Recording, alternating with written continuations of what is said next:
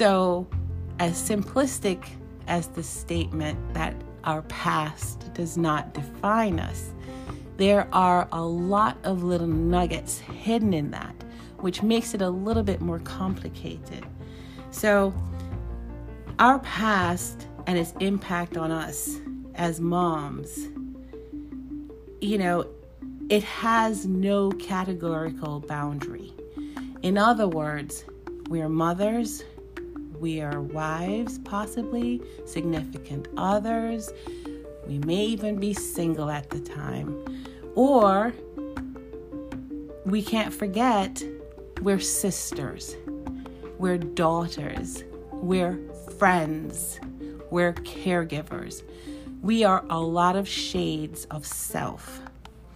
Now, our past can affect how we see ourselves, you know, how we see others, how we make decisions.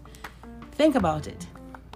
If you cook for the first time and you have a pot that you're unfamiliar with and not realize that the handle also gets hot and you put it on the stove and you cook up your food and you know you're finished and you reach over to grab the handle possibly a cast iron.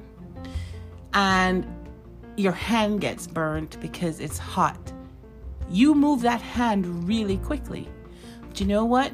That experience will impact the next time you use that pot.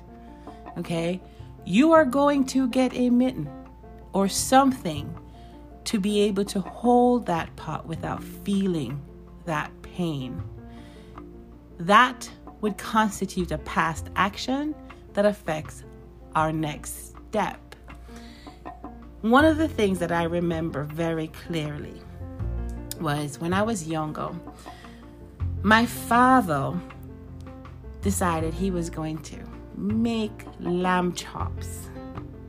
Now, I'm I don't quite remember exactly how old I was. I was young, you know. I was under the age of 8. I know that for a fact. Anyway, he made this lamb chop and he was so proud of this lamb chop and it was amazing. He was so excited and we sat together and we were getting ready to eat it. And with it was a side of mint jelly. Now, as a child, you hear the word jelly and you're excited, but for me, the excitement was my daddy made a special meal. He could do no wrong. And so I was thrilled to sit with him and eat the lamb chop.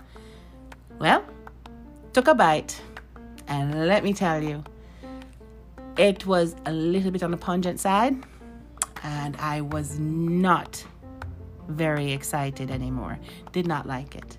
But you know what? I looked at my dad who was smiling and asking me, You enjoy that? You like that? Isn't that good? Of course it's good, Daddy. I love it. Because in my child mind, this was special and I really should like it. Anyway, I ate it. And there was another time, fast forward, my grandmother came to visit and my dad made lamb chops again and proceeded to tell my grandmother how I really loved the lamb chops the last time he made it. And my grandmother was like, oh, okay. So when he served it and he got up to get something, I looked at my grandmother with terror in my eyes. I was like, I don't like it. Why didn't you tell your dad? And I'm thinking, why would I tell him? you know? And sure enough, unbeknownst to me, when my father came back, my grandmother decided that she was going to tell him, Why are you giving her lamb chops? She doesn't like it. I felt like I betrayed my dad. And the look on his face, it was softened, it was a little taken aback. And I said to myself, Oh, what have I done? But the reality was, I didn't like it. Okay, I didn't like it at all. I didn't even like the milk, mint jelly. It, it just wasn't my taste. Okay. So after that, we never had lamb chops again. Fast forward to my teenage years, closer to 16, 17, I one day thought, oh, you know, want something different, maybe lamb chops. So I mentioned it to my dad. And my dad said, But I thought you didn't like it. And I said to myself, Well, he's right. But then I told him, I said, No, but I would like to try it again. And lo and behold, he made the lamb chops again with the mint jelly. And for some reason, I enjoyed it at that time. Yes, my taste buds had matured more, and for some reason, it was pleasing. Now, as I've gotten older, I like lamb, you know, um, curry lamb, you know, lamb chops baked, you know, or whatever. I like the lamb. Anyway, that moment, looking back on it, I learned to embrace something new. Not because it was forced on me or anything, but because I was exposed to it. And, mama, that's the thing. When you know something or you experience something in your past, it impacts how you see things in the future, how you embrace things in the future. You know, um, it especially when you're introduced to it by someone you trust. Okay? And as you raise your children, if you really think about it, the things you expose them to are somewhat tied to your experiences. Maybe it's a recollection of how trying new foods was exciting, and so you incorporate that in your parenting. Or maybe it's how something was not good and you withhold it. Or maybe it was a yearning that you had to try something. And so you give your children the opportunity that you might not have had for them to try new things. But how we are experiencing life builds ex- builds on itself. So when it builds on itself, we become a little bit more open or we become a little bit more shuttered. But trust me when I say those experiences do impact how we raise our children. But more importantly, it also impacts how we limit ourselves or how we give ourselves permission to do things. You know, if you've never learned to swim as a child, promise you, if you're, say, I don't know, an adult, say you're 30 years old, and somehow you find yourself in a situation where you want to swim, it's not going to be as easy as it would have been had you learned to swim already or had experience with it. There is a certain amount of fear in the unknown. Okay?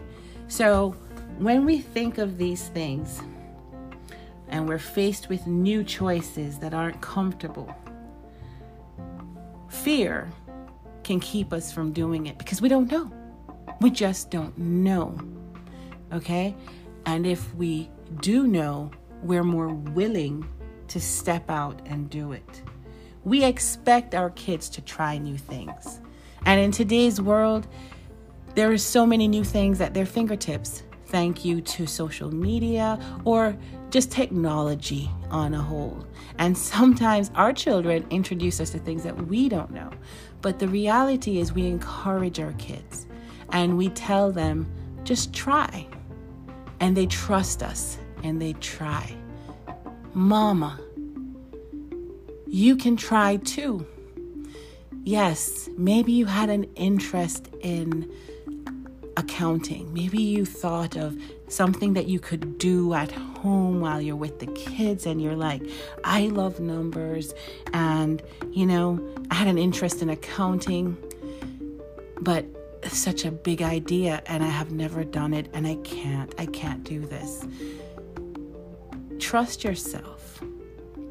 There are resources out there that you can, you know, go to, read upon, access, and learn it.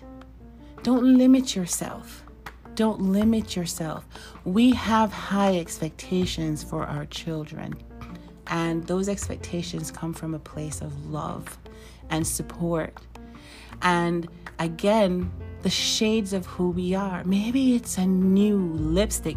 You know, some of us actually have our favorite things and we stay with it because we know it, we trust it. Maybe that lipstick is the thing that you, you know, you go into the store and you buy the same lipstick over and over again.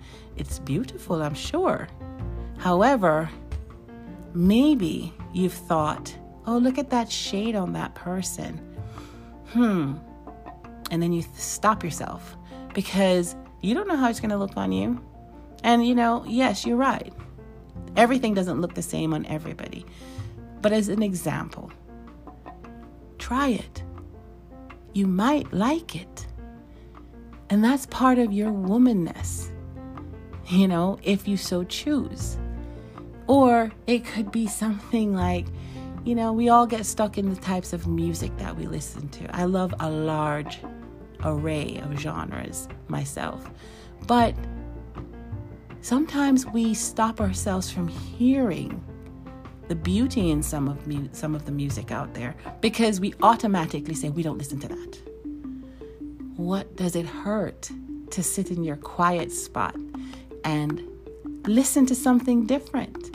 You might like it. You might not, but you might like it. You know, how about things like you want to do something special for your sibling, but you you tell yourself they're not going to like it because it's not this and it's not that, but you have a creative idea. You never know.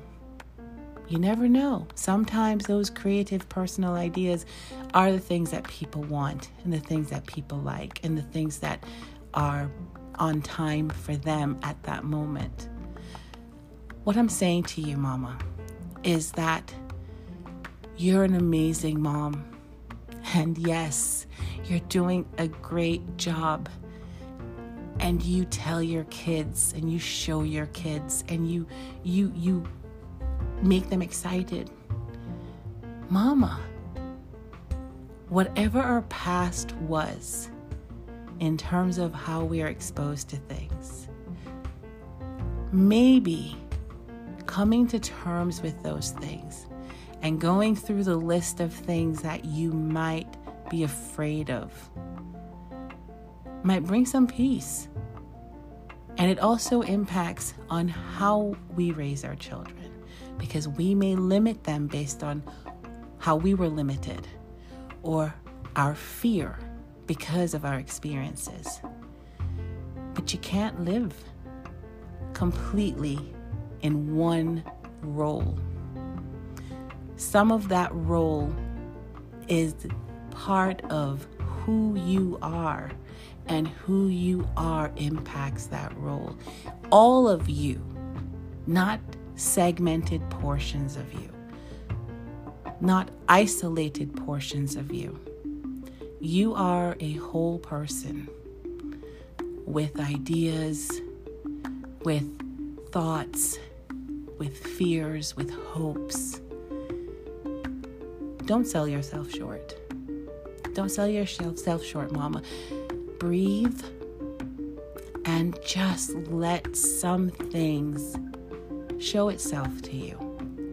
And in doing that, it helps you to grow but it also helps you to expand your experience, which expands your children's experience.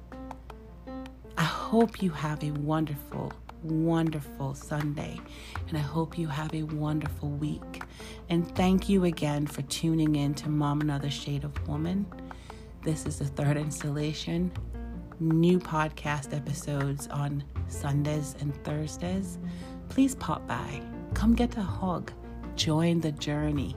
Let's see where this can go. This journey is putting aside fears and thoughts that I might have had, desires to be able to embrace and express and inspire that was held back by fear and a sense of, I can't do this. But I'm doing it, Mama. And you can do it, Mama.